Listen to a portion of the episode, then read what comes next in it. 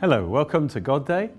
I'm Derek Walker, the pastor of the Oxford Bible Church, and today I want to just share about eternity. I think it's good that we live our lives in the light of eternity and what God has got stored up for us. And so we're going to go to Revelation chapter 21 and a little bit of Revelation 22, the, the finale of the Bible. And uh, in Revelation 20 actually describes that this present heaven and earth is going to be destroyed. And there was no place found for it, so it, it passes out of existence. And then in chapter 21, verse 1, he says, Now I saw a new heaven and a new earth, for the first heaven and the first earth had passed away. Also, there was no more sea. There's an interesting little statement there. But if you think about it, doesn't mean there won't be any water. There'll be the river of life. I'm sure there'll be lakes. But the fact that there's no sea is a sign that there is no sin uh, on this new earth. Because the reason for three quarters of this planet being covered by sea is, was Noah's flood, a judgment on sin. And also, the sea acts like a big disinfectant because of all the toxic uh, waste that man pr produces over thousands of years. If it wasn't for the sea, um, I think life wouldn't be possible. So, because of sin, we needed the sea. So, there will be no more sea, that won't be necessary. Uh, all the space on the planet but there'll be great water features, you know. Um, then it says, Then I, John, saw the holy city, the New Jerusalem, coming out of heaven from God. I want you to notice the New Jerusalem is there in the third heaven right now. Praise God. Uh, you know, it, it, it, it's talked about in other scriptures. That's where the throne of God is. But now, in the eternal state, the new Jerusalem will come down out of the third heaven, God's heaven, and it will come down onto the earth. Praise God. And it says it's prepared as a bride adorned for her husband. Now, you might think, well, the city is the bride. Actually, the bride is, is, is the, the redeemed, the believers, the, as it were. Uh, we know that from earlier in Revelation. And also in Revelation 22 17, it says, The Spirit and the bride say, Come. So the bride is a person or a corporate person. Uh, all right, so when we talk about a city, for instance, I come from Oxford. When I talk about Oxford, I'm talking, yes, about the classic buildings of Oxford, but I'm also primarily talking about the people of Oxford. The people and the city are, as it were, one. So when it says he looked at the city and he sees the bride, the bride is primarily the people of God, the bride of Christ. But she is united to this city. That's her everlasting home. So the new Jerusalem will be our everlasting home, and you will have a home, a mansion in that glorious city, because if you're part of the bride. And um, John uh, 14, Jesus promised that, didn't he? He said, In my Father's house, that's heaven. You know, we pray, Our Father in heaven. So the Father's house is in heaven. It's the New Jerusalem. It's God dwells there. Uh, he says, Are many mansions. If it were not so, I would have told you, I go to prepare a place for you. Praise God, Jesus has prepared a place in the heavenly city for you. You see, right now on earth, this isn't your real home. You're just on a mission trip right now from heaven. You're a citizen of heaven, and uh, if you're born again, and uh, you you know, but eventually your your eternal home will be in the New Jerusalem. He says, "I go and prepare a place for you. Uh, if I do that, I will come again and receive you to myself, that where I am, you may be there also." Praise God. He's coming for us. He's going to take us back to the New Jerusalem, and we'll be with him forever there. Praise God. And this is what Abraham and the patriarchs believed in. Praise God. It says that he dwelt, as it were, uh, as, a, as a stranger in a foreign land. Uh, it says in, in Hebrews 11. But he says he waited for the city which has foundations, whose builder and maker is God. Abraham's ultimate faith and hope were that he was waiting for God to do for him was this city of God. And it goes on and says, this is Hebrews chapter 11. Uh, and it says, God is not ashamed to call them their God, for he has prepared a heavenly city for them. So our ultimate hope is not in this life, it is in our eternity, in God's city. Praise God. Hebrews 12 22 describes this city. You have come to Mount Zion. This city is compared to a mountain. We'll talk about that later.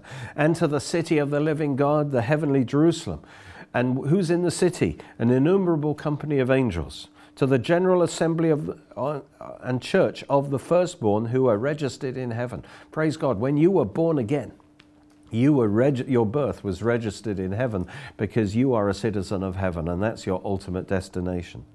It says, To God, the judge of all, God lives in this city. To the spirits of just men made perfect, that is the Old Testament saints who were justified by faith, and at the resurrection of Christ, they were born again. They were made perfect, and so Jesus took them into heaven. So they're right there in heaven right now as spirits to Jesus, he lives there, praise God, the mediator of the new covenant, and to the blood of sprinkling that speaks better things than that of Abel. Jesus, when he ascended on high, he took his own blood into the heavenly Holy of Holies. That's at the peak place in the throne room, the Holy of Holies of this New Jerusalem. And his blood then established the eternal new covenant. Hallelujah. That gives us access to this heavenly city. Praise God. Back to Revelation 21. He says, I heard a loud voice from heaven saying, Behold, the tabernacle, the dwelling of God is with men, and he will dwell with them, and they will be his people. That's God's ultimate purpose. God and man, one, living together in fellowship. God with man, God in man. God himself will be with them and be their God. God will wipe away every tear from their eyes. There'll be no more crying. There'll be no more death, no more sorrow or crying, no more pain for the former things are passed away. Then he who sat on the throne said, Behold, I make all things new. Hallelujah. Everything's going to be brand new. It's going to be awesome. And then he says, Right, for these things are true and faithful. And, and he said to me, Christ said to him, It is done.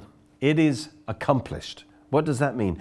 When Jesus died on the cross, he paid the price for your eternal life and every blessing that you could possibly have for all eternity. He purchased a place in heaven for you and he purchased your eternity. It is accomplished already, it's as good as done.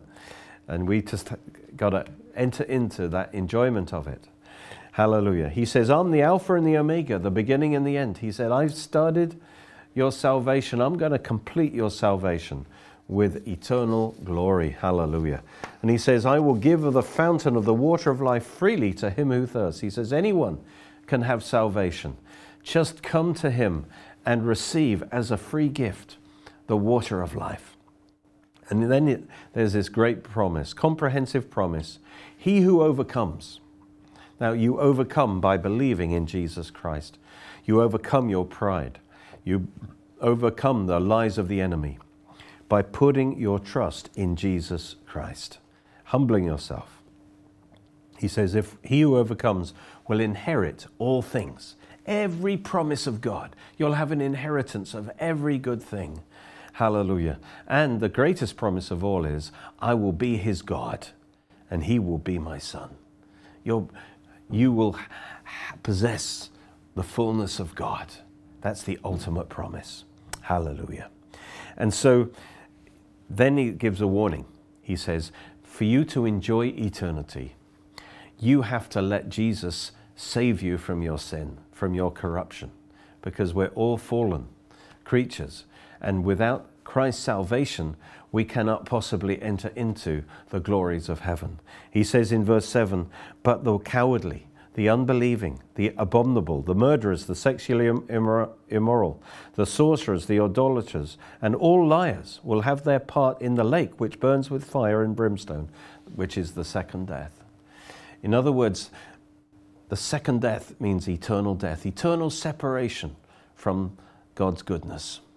You know, that is the destiny of those who reject Christ's salvation because it, he isn't saying if you tell a lie, you're, you're just going to go to hell. He doesn't say that. But there's always forgiveness for whatever sin we commit. But what he's saying, liars. In other words, those who have embraced sin as their lifestyle. They, those who embrace immorality of their, as their lifestyle, that is going to send them to hell. Because uh, when you receive the new birth, uh, salvation, God changes you on the inside. You become a new creation. Now, we still have the old flesh that leads us into sin sometime, but the real you on the inside has been born again, has been made perfect through the grace of God. And therefore, you are not by nature a hater or a liar or the other things that they describe. Okay? So, though you may sin occasionally in that way, you are acting against your true inner nature. But if you refuse to let Christ change you, then the corruption of sin just takes you over, and you are by nature those things, and then you have to be thrown into God's waste bin. Well, verse 9. Then one of the seven angels who had the seven bowls filled with the seven last plagues came to me and talked with me and said, Come, I will show you the bride, the Lamb's wife. This is, is the church, is all believers throughout all eternity, the redeemed. And he carried me away in the Spirit to a great and high mountain. And he showed me the great city, the holy Jerusalem, descending out of heaven from God. And so he's going to show them the bride.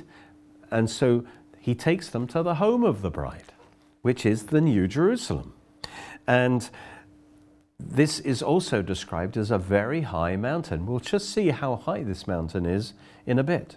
But it's a great city, it's an enormous city, it's a holy city, the Holy Jerusalem. And that's the city descending out of heaven from God onto the new earth. And it is like this a massive diamond it says in verse 11, It shone with the glory of God. Her light was like a most precious stone, like a jasper stone, clear as crystal. Basically, just imagine one ginormous diamond, all right, 1,500 miles in all directions. Uh, and it's transparent. There's no shadows in heaven. It's transparent, and the glory of God is shining throughout it, radiating out of it.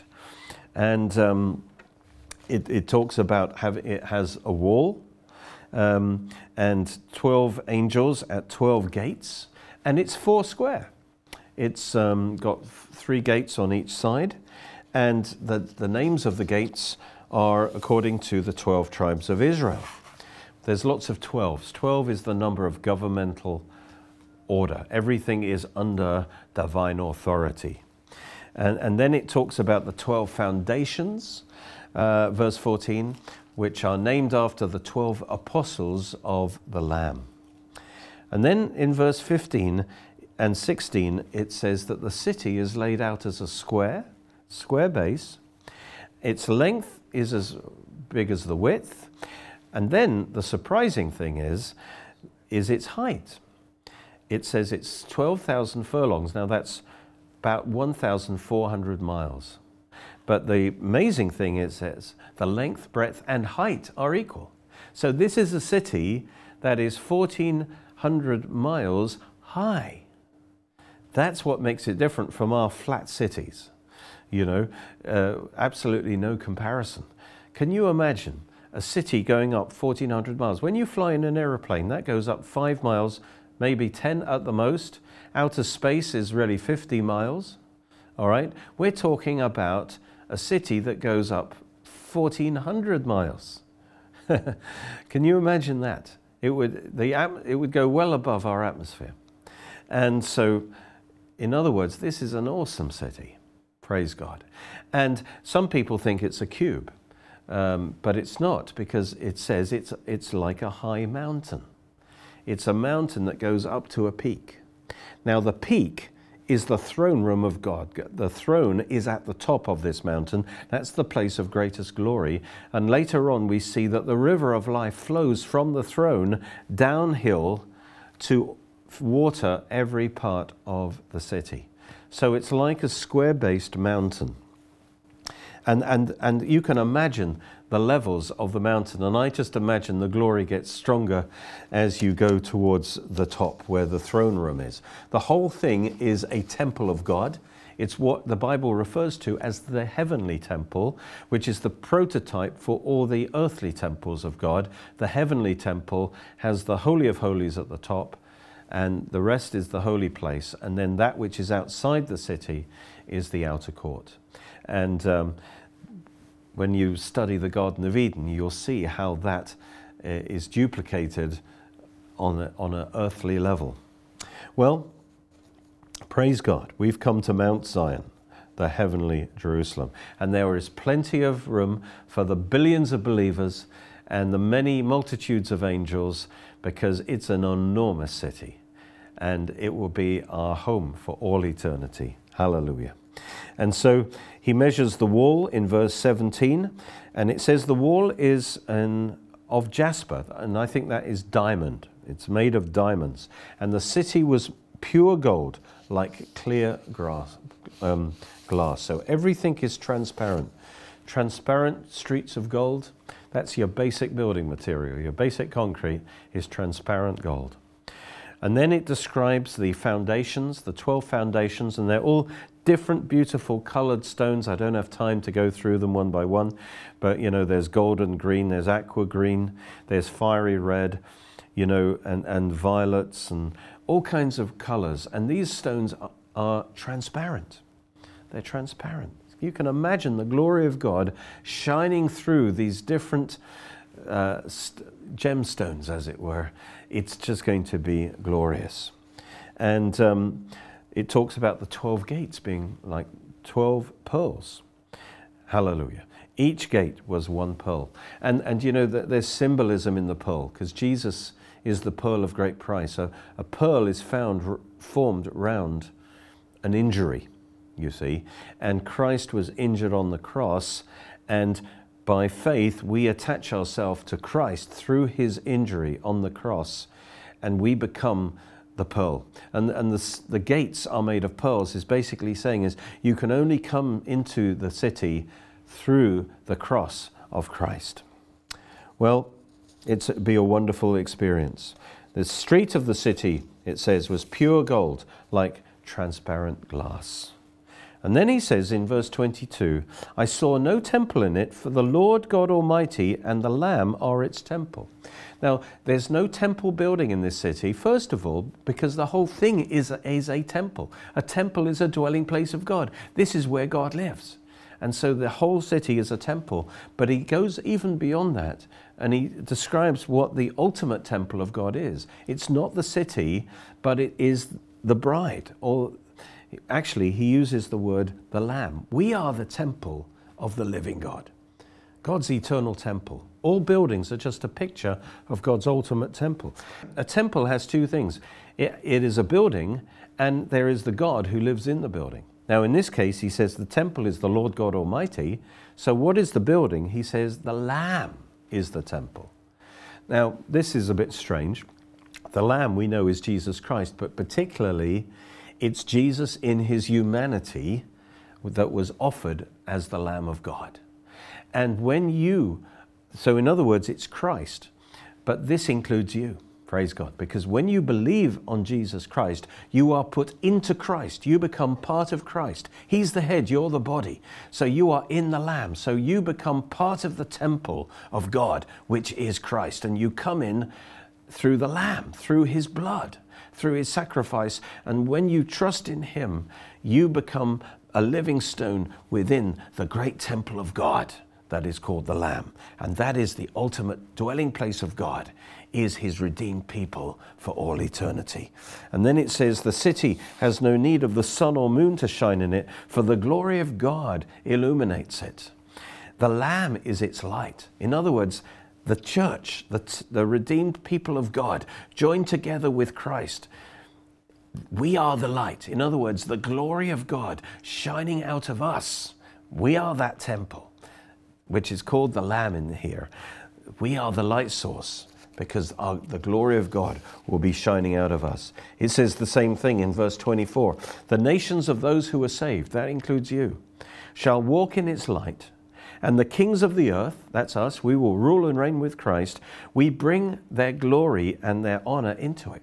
So we will each bring our own glory into that city, and the glory shining out of us will be shining like stars, will be part of the light source of the city. Praise God.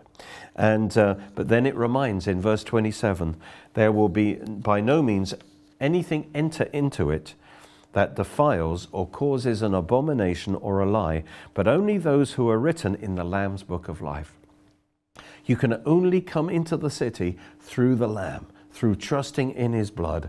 You get written in the book of life, and you enter in the city because you're cleansed of your sin.